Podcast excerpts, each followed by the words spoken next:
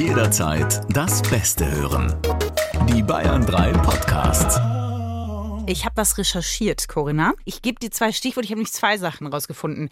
Schullandheim oder Nutella? Ach du liebes bisschen.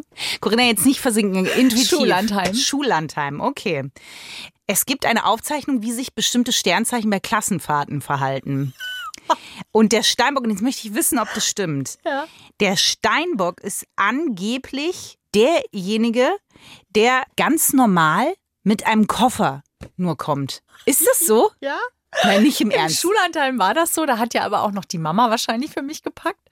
Ähm, ich hatte, und sie war stinksauer, die ganze Woche im Schullandheim auf jedem Foto, alle Fotos, die entstanden sind, hatte ich denselben Pulli an. Nein, nicht im Ernst. Da wäre ich auch sauer gewesen. Ja. Und bei mir stimmt's auch. Der Skorpion kommt nur mit Essen. Als hätten die es gewusst. Es war wirklich so, in meinem Koffer hatte ich bestimmte kleine Knabbereien, Aber- von denen ich wusste, die hat meine Mama dann immer reingepackt. Das ist perfekt. Ich Ja. finde, du und ich, wir müssen jetzt mal zusammen nein, verreisen. nein, du nein, hast nein, das ist Proviant nicht der logische Schluss. für eine Klasse und ich habe einen Koffer nur für mich. ja, super. Aber da ich ja eh nur einen Pulli die ganze Woche anziehe, ist der Rest nur für dich. Freundschaft Plus mit Corinna Teil und Christine Barlock.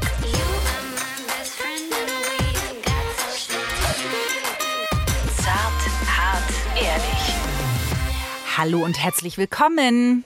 Oh, das ist gut, dass du gleich drei, vier Wörter Ja. am Stück sagst, Christine. Wie kommt das denn? Möchte ich nicht näher drauf eingehen. ich, wurde, ich wurde wie ein blühender Baum im Herbst beschnitten. Hier wurden Äste einfach abgehackt. Also mir wurde Dünger gegeben. Wind Ja. unter den Flügeln meiner äh, Fittiche.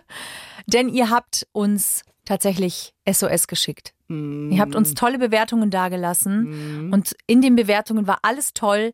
Allerdings wurde die Ping-Pong-Anmoderation kritisiert.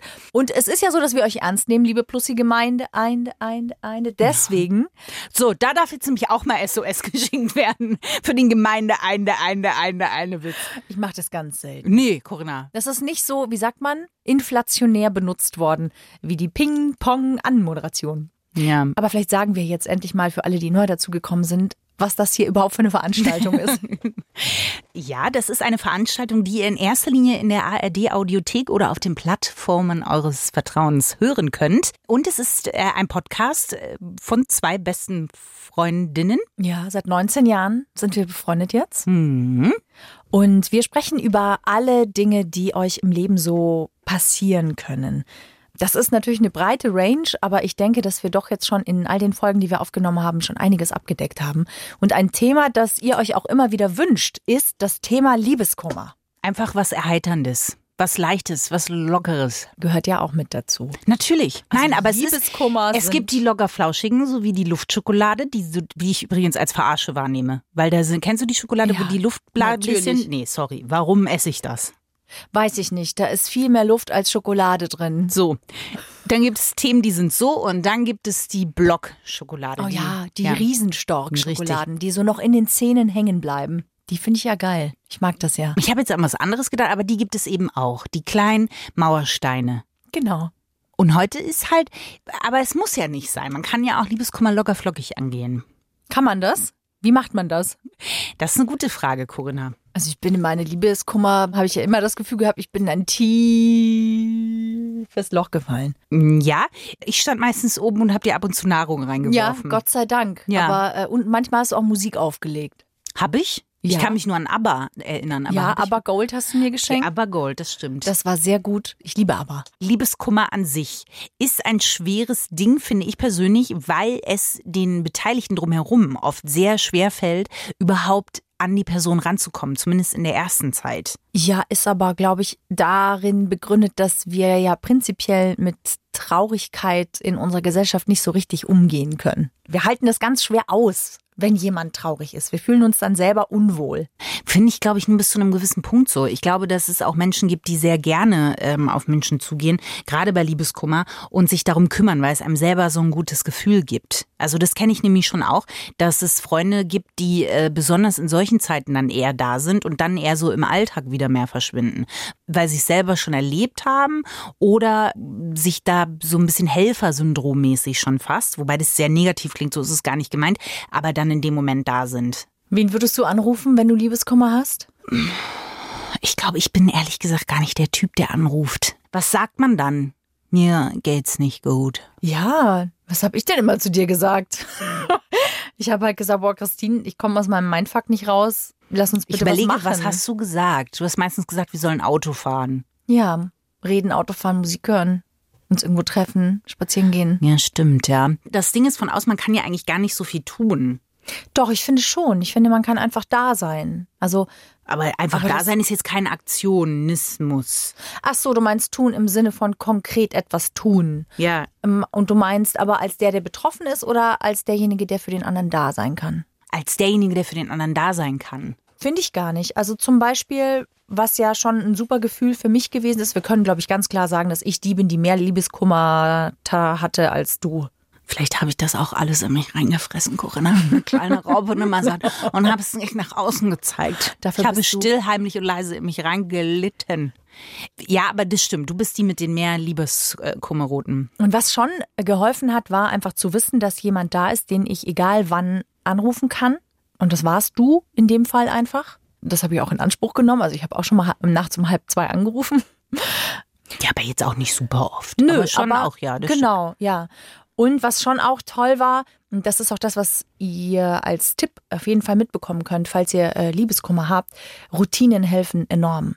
Also wenn ihr zum Beispiel ähm, jemanden habt, und das hat eine Freundin von mir gemacht, die wusste, dass ich im Liebeskummer war, die hat mir einfach jeden zweiten oder jeden zweiten, dritten Tag, hat die mir einfach eine Nachricht geschickt mit irgendeinem Spruch oder mit irgendeinem Bild oder mit irgendeinem süßen Katzenvideo-Dingsbums. Also irgendetwas, wo ich wusste, das tut mir jetzt gerade gut, wenn ich das lese oder wenn Was ich waren das, das für. Bilder? Das war ich nicht, das kann ich sagen. Nee, nee, das warst du nicht. Also es waren meistens waren es Videos mit irgendwelchen süßen Tieren oder es waren halt irgendwelche coolen Sprüche.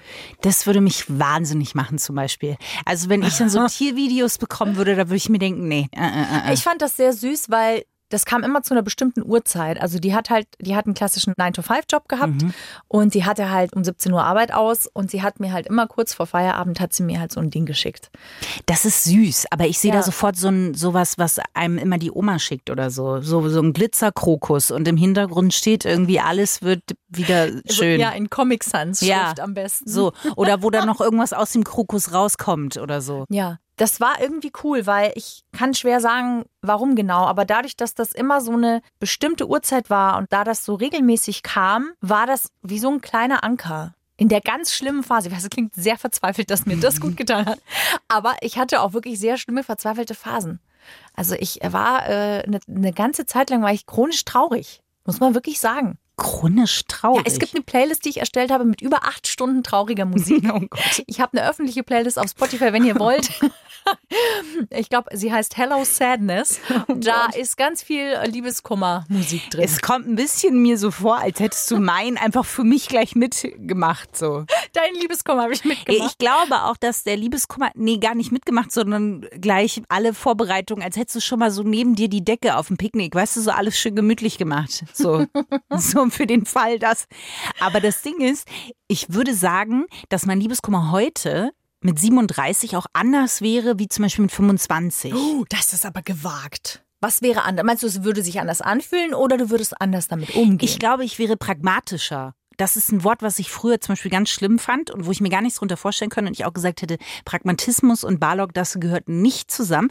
Aber bei Liebeskummer heute wäre ich, glaube ich, pragmatischer. Was würdest du anders machen? Ich glaube, ich würde viel schneller das Positive sehen oder man wird einen Spruch, der erstmal ganz blöd klingt, aber dass es dann einfach auch nicht sein sollen hat. Klar, ne, nach 16 Jahren Ehe ist jetzt nicht so, na gut, ne, das hat Ja, wohl ja. nicht sollen sein. Das ist dann nochmal ein Sonderfall.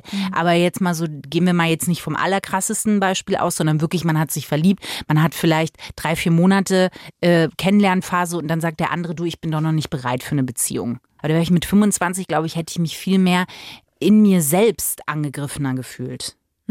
Es hätte dich mehr verunsichert, als es das heute tun würde, Ja. meinst du? Mhm.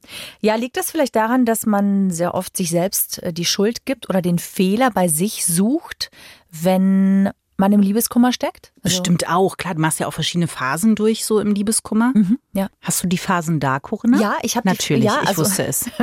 Ja. Die Phasen, äh, sind unterschiedliche Phasen. Manche sagen, es sind vier, manche sagen, es sind sieben. In der Regel sind es wohl fünf, aber sie sind alle sehr, sehr ähnlich.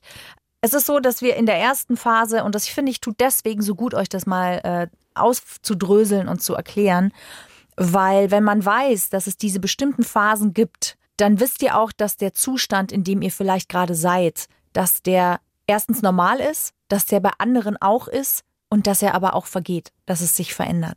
Die erste Phase ist natürlich ganz, ganz schlimm, die tut wahnsinnig weh. Ich erinnere mich immer an diesen Moment, die Trennung wurde kommuniziert und du wachst am nächsten Tag auf und denkst, alles ist wie immer. Und dann macht's Klick und du weißt, es ist alles anders. Und ich kann diese Person nicht mehr einfach anrufen, nicht mehr einfach sehen, nicht mehr einfach berühren. Das ist ganz krass. Und diese erste Phase ist wirklich sehr schlimm. Da ist ein Unverständnis drin. Man versteht das nicht. Ne? Ganz oft will man wissen, warum. Erklär mir nochmal, warum. Wenn man ähm, verlassen wurde jetzt quasi, ne? Wenn man, Aus der Sicht. Genau, ja. also als derjenige, der ähm, genau verlassen wurde und im Liebeskummer ist. Und natürlich verdrängen wir das zum Teil auch. Also wir können und wollen das gar nicht so richtig wahrhaben. Dann ist in der zweiten Phase meistens eine Hilflosigkeit da. Es ist oft eine Starre auch da. Das ist so die Phase, wo wir ähm, uns sehr oft auch zurückziehen oder abkapseln. Es ist aber auch ganz oft in der Hilflosigkeit drin. Wir gehen auf den Social Media Account, wir gucken, was er postet, wir gucken, wer was kommentiert, wer was liked, versuchen eine Story zu finden, um was Aktuelles, Echtes zu sehen. Dann kommen wir gerne mal in so eine dritte Phase, wo wir leider auch ganz oft bereit sind, komische Kompromisse einzugehen. Ja, wo die Gefahr besteht, dass man sagt, ja gut, aber unter den und den Bedingungen könnten wir es ja vielleicht noch mal versuchen. Ich wäre Ja. bereit, das und das aufzugeben. Hauptsache, wir können zusammen sein. In der vierten Phase ist es oft so, dass es meistens einen kleinen Rückschritt gegeben hat. Also entweder wir haben unsere Grenzen nicht eingehalten, wir haben vielleicht trotzdem geschrieben, obwohl wir genau gewusst haben, nein, tu es nicht. Ähm, und aufgrund dieses Rückschrittes kommt ganz oft eine Wut hoch. Und wenn ihr eine Wut spürt in der Phase eures Liebeskummers, in diesem ganzen Prozess, dann ist das sehr gut. Weil die Wut hilft euch, das wirklich zu verarbeiten. Ihr geht zum ersten Mal weg von der Schuldsuche bei euch hin zu, ich bin wütend, dass ich verletzt wurde, ich bin wütend, ähm, dass es vorbei ist. Und meistens kommt nach der Wut, das kann eine Phase sein, die auch ein bisschen länger dauert, aber meistens kommt nach der Wut der Schritt der Akzeptanz. Das schwankt dann manchmal auch hin und her, ja, vor, vor zurück, vor, zurück, vor, zurück, ist wie so, ein, wie so ein Tanz. Aber das ist so im Groben und Ganzen sind das so die fünf Phasen des Liebeskummers, die in der Regel jeder durchläuft. Ja, oder in der man auch manchmal stecken bleibt. Also es gibt ja so Phasen, äh, dass man da nicht, nicht wirklich hinkommt. Also quasi nicht in die nächste hinkommt, aber nicht aus der einen Phase rauskommt, ja. Ja. Mm, Ich überlege gerade, Ja. ob das widerspricht zu dem, dass man sagt, so der Liebeskummer verändert sich über die Jahre. Ich glaube, der Umgang verändert sich. Ich glaube schon, dass der Schmerz gleich bleibt. Ich glaube nur, dass wir vielleicht tatsächlich anders umgehen können, eventuell damit. Naja, eben vielleicht schon ein bisschen gefestigter, wenn man so will. Also weil man vielleicht schon mehr Erfahrungen auch gesammelt hat.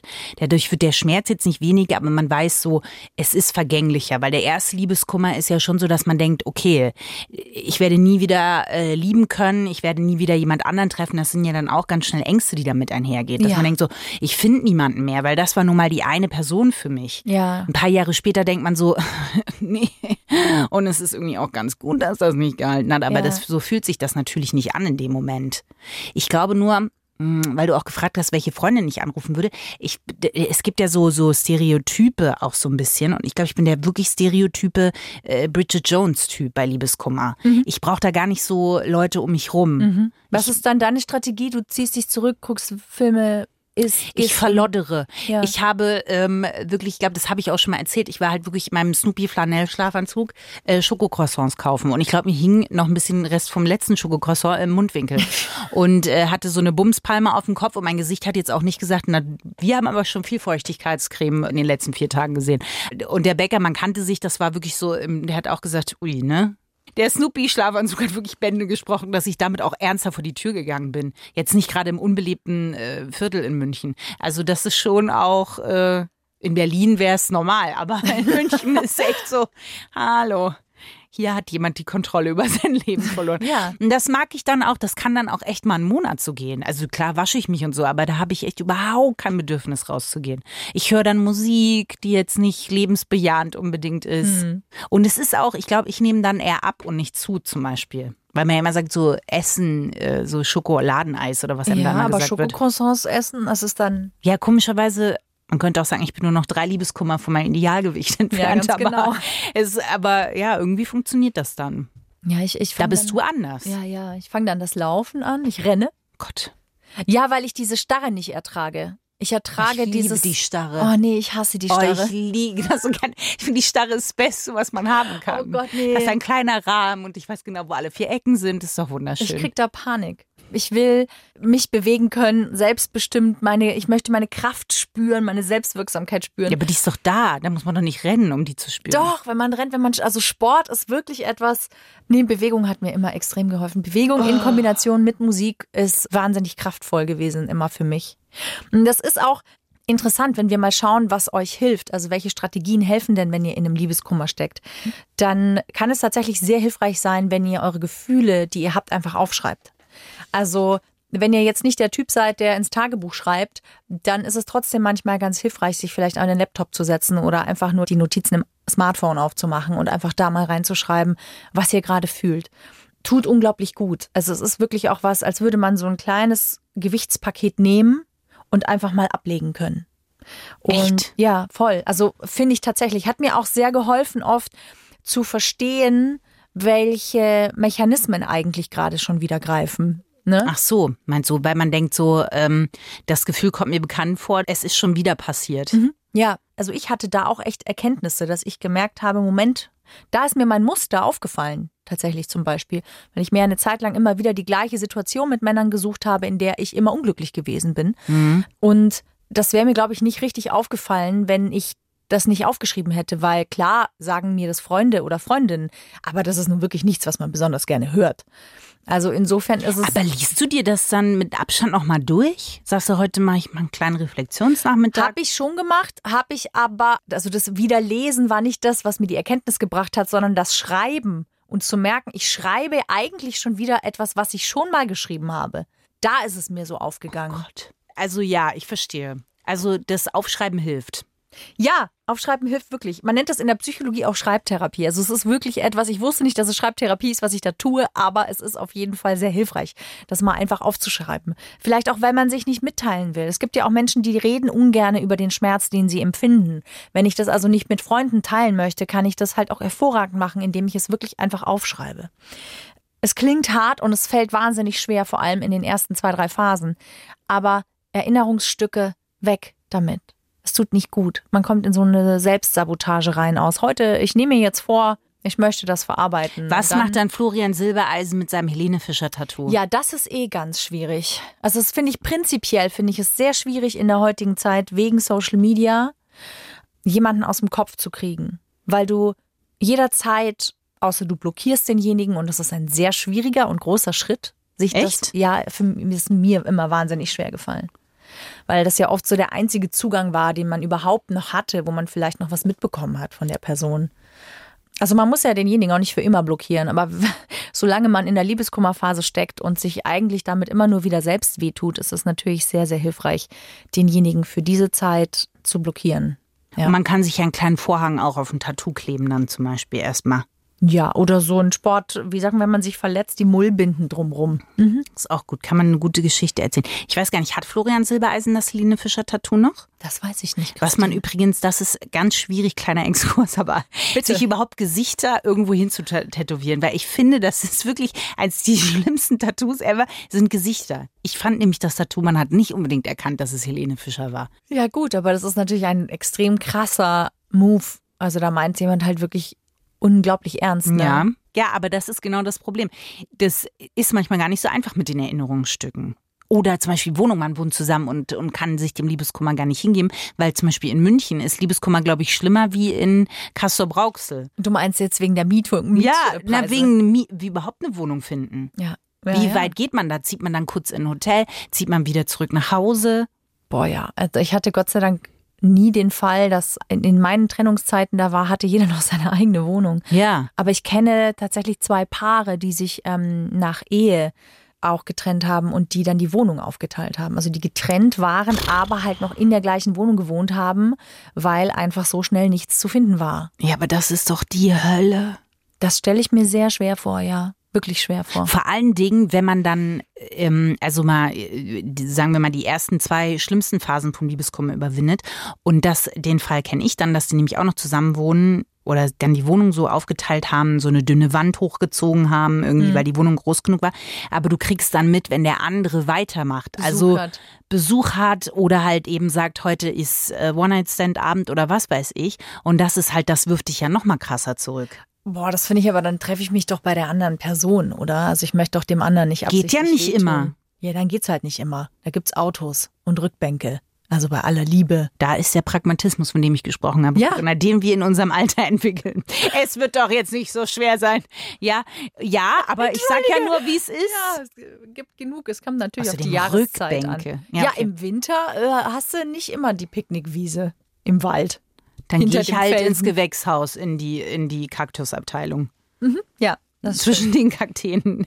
Bisschen, hier ist auch warm. Man muss ja mittlerweile mehrere Sachen miteinander verbinden.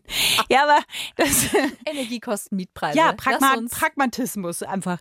Ja, ähm, was ich spannend fand, ist auch, ähm, Ginny und Georgia kam jetzt die zweite Staffel raus. Ja, Empfehlung übrigens. auf Netflix. Richtig. Die erste war sehr gut. Bei der zweiten möchte ich noch keine Speedo-Badehosen vergeben. Aber da ist der eine Fall in der ersten Staffel ist die beste Freundin der Hauptfigur, Max heißt die, ähm, mit ihrer Freundin zusammengekommen und am Ende trennen die sich. Und in der zweiten Staffel ist es kein großer Spoiler, aber da leidet sie halt Liebeskummer und irgendwann sind alle echt nur noch genervt. Weil es halt Ne, man kann es als Freundin auch, und man meint das gar nicht böse, weil man Verständnis hat, aber zum 897. Mal. Ja. Und man sagt dann auch, guck dir doch auf Social Media das nicht noch an. Gib dir das doch nicht. Aber Ja. der, die andere Person, damit meine ich jetzt gar nicht dich, sondern allgemein, Ja, ja. dann immer wieder da reingeht, dann wird man irgendwann auch aggressiv auf die Person. Mhm. Ja. Also wenn man sagt, jetzt ist ein halbes Jahr rum, und man kommt sich dann selber aber gemeint vor, weil man denkt, gut, ne, das war halt vielleicht aus ihrer Sicht die Liebe ihres Lebens. Da ist ein halbes Jahr natürlich auch nichts, ne? Ja, es ist auch sehr schwer. Das ist ja immer wieder eine Frage auch, wie lange dauert der Liebeskummer denn? Es ist so individuell. Manche haben das in drei Monaten hinter sich gebracht, andere leiden eineinhalb bis zwei Jahre.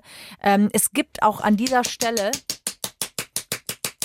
Es ist doch der Fahrstuhl ins Glück, Corinna. Ach, das ist der Fahrstuhl ins das Glück. ist der Fahrstuhl ins Glück. Okay. Denn es ist wirklich eine mathematische Formel, die hier herangezogen wurde, mit der man ausrechnen kann, wie lange der Liebeskummer denn ungefähr dauern wird.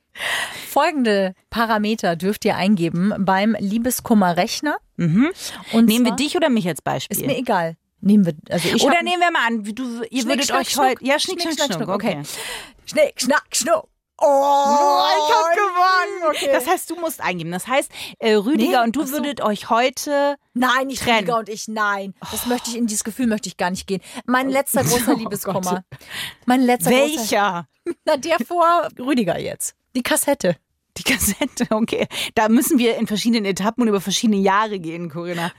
nehmen, wir, nehmen wir mal, sagen wir mal jetzt gefühlt, für mich waren es fünf Jahre. Ja. Waren es ungefähr fünf Jahre? Nein, nein, das waren, es war ungefähr ein. Nee, nee, nee, nee, nee, nee, nee, nee. Eineinhalb. Nein, nein, nein. Erstrecken, ja. Das, okay, sagen wir Zwei. drei Jahre.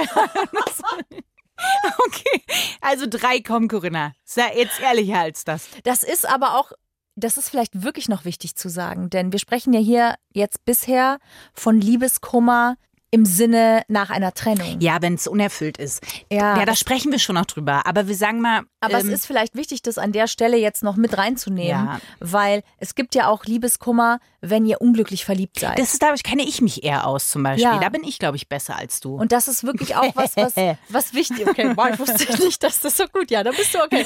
Alles klar. Ähm, und da gibt es natürlich unterschiedliche Gründe, warum wir uns sehr oft unglücklich verlieben oder ähm, ja, warum es uns so schwer fällt, über diesen Liebeskummer hinwegzukommen.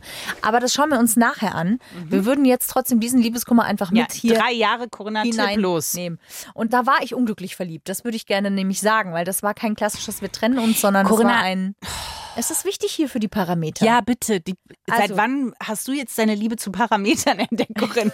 Alter. Ja, Christine. Alter. Äh, Wie alt war ich da? 31. Ja, weil er kam nicht zu deinem 30. Geburtstag nämlich. Das war auch ein Drama. stimmt, das und das war nicht, wir waren alle da und wollten, haben, waren so glücklich und du hast eigentlich immer nur zur Tür geguckt und gehofft, dass er doch noch reinkommt. Das war spaßig, Corinna. Gut. Dauer der Beziehung. Was gebe ich denn jetzt ein, wenn ich unglücklich verliebt bin? Die Drei Monate- Jahre. Also es zog sich schon über drei Jahre. Echt jetzt? Corinna, gib einfach drei Jahre ein. Intensität der Beziehung. Von eins, Zehn. von eins kurzes Strohfeuer bis hin zu zehn Liebe des Lebens. Ich, dachte, Ich glaube, ja, das ist die Liebe deines Lebens. Also von außen warst du bei einer zwölf. Ja, ja, ich weiß, ich weiß. Was sehr schön ist jetzt hier der nächste Parameter, Oh nämlich Nächte in der Woche. Wie viele Nächte du wahrscheinlich in der Woche verbracht hast. In Gedanken oder in echt ist hier auch die Frage. Sagen wir mal vier. Wie? Naja, vier ist jetzt ein gutes Mittelmaß. Vier Nächte in der Woche? Ja. Das wäre schön gewesen. So du im Durchschnitt. Zwei. Zwei. Kontakte nach der Beziehung. Ich verstehe das so, wie viel Kontakt ihr noch habt da- danach. Also wie viel Kontakt habt ihr noch? Ach so. Vier. Mhm. Beendigung der Beziehung. Ja, ich hab's beendet. Selbstwertgefühl. Sehr niedrig. Sehr, sehr niedrig. So, ich hab jetzt hier. Hier Ja. steht. Jetzt das Ergebnis, Corinna. Die Dauer des Liebeskummers würde betragen 8,17 Monate. Nein, echt? Das kommt nicht hin, Corinna. Das war länger.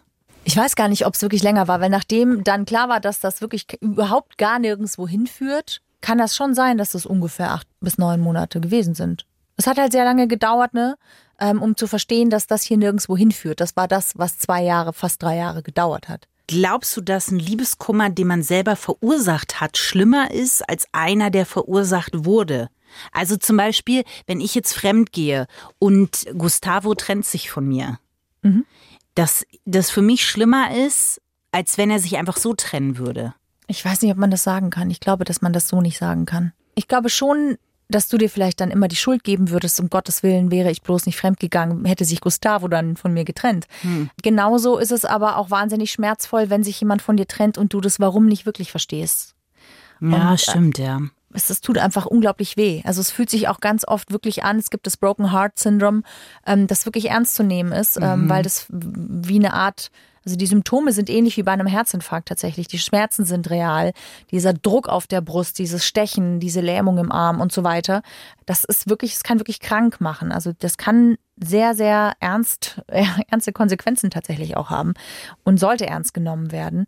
Und gleichzeitig ist es natürlich etwas, was vergeht. Und ich kann nur sagen, muss ich wirklich sagen, und ich habe echt oft, wie gesagt, Liebeskummer gehabt, war unglücklich verliebt, ähm, dass jedes Mal nur besser geworden ist. Also jede Beziehung, ne, man denkt ja oft, es gibt nichts Besseres.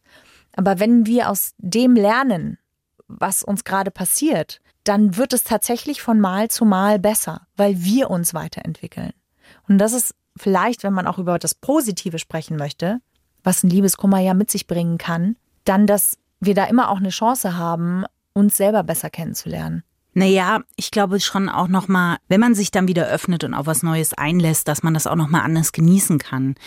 Vielleicht auch mehr Angst mit reinnimmt, weil man halt weiß, was es bedeutet, aber ähm, die schönen Momente vielleicht noch mehr mitnehmen kann, weil man halt das andere auch schon kennengelernt hat. Ich glaube, dass eine gute Bewältigung einer Trennung oder dass man eben nicht mit der Person zusammengekommen ist, auch immer von beiden abhängt, weil auch der jeweils andere na, Pflicht klingt so blöd, aber auch eine Aufgabe hat, finde ich, dem anderen damit durchzuhelfen. Das muss nicht immer aktiv sein, aber es gibt ja auch diese Partner, die immer diese Tür offen lassen, ja. Und gerade bei unglücklich verliebt sein, Ja. wenn die Person das merkt, das hatte ich nämlich auch schon, und das ausnutzt. Und ich war einfach verliebt und habe dann das immer mitgemacht. Ja. Also quasi er hat gesagt, ah, jetzt könnte ich wieder deine Hilfe brauchen. Dann war ich natürlich sofort, weil ich dachte, okay, vielleicht wird es doch noch was, ja? Mhm. Ja. Und das zieht sich dann, das kann sich ewig ziehen. Ja.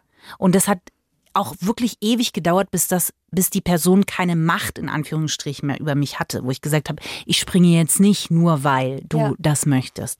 Das kenne ich eben auch. Und das ist auch bei einer Beziehung, die ich zum Beispiel mal beendet habe, dass mir ganz klar war, da steckt jetzt auch eine Verantwortung dahinter, eben nicht diese Tür aufzumachen. Und das ist auch super schwierig. Also auf der anderen Seite zu sein und man will dem anderen helfen, aber man weiß, es tut vielleicht jetzt kurz mehr weh, aber auf lange Sicht ist es gesünder, jetzt eben nicht noch ständig den Kontakt zu suchen. Für den anderen gesund, Genau, für, für den- seine genau. Tre Trennungsbewältigung. Genau, also für denjenigen, den ich verlassen habe quasi. Weil er dann wirklich versteht, dass es vorbei ist. Und eben nicht noch, wie geht es dir, was machst du heute, sondern sich wirklich gewisse Termine setzt, wenn man dazu in der Lage ist, immer unter dem Vorbehalt, ne, ähm, und sagt, da trifft man sich, datet sich vielleicht kurz ab oder telefoniert oder wie auch immer und danach wieder Ruhe. Das war für uns ganz okayer Weg. Mhm.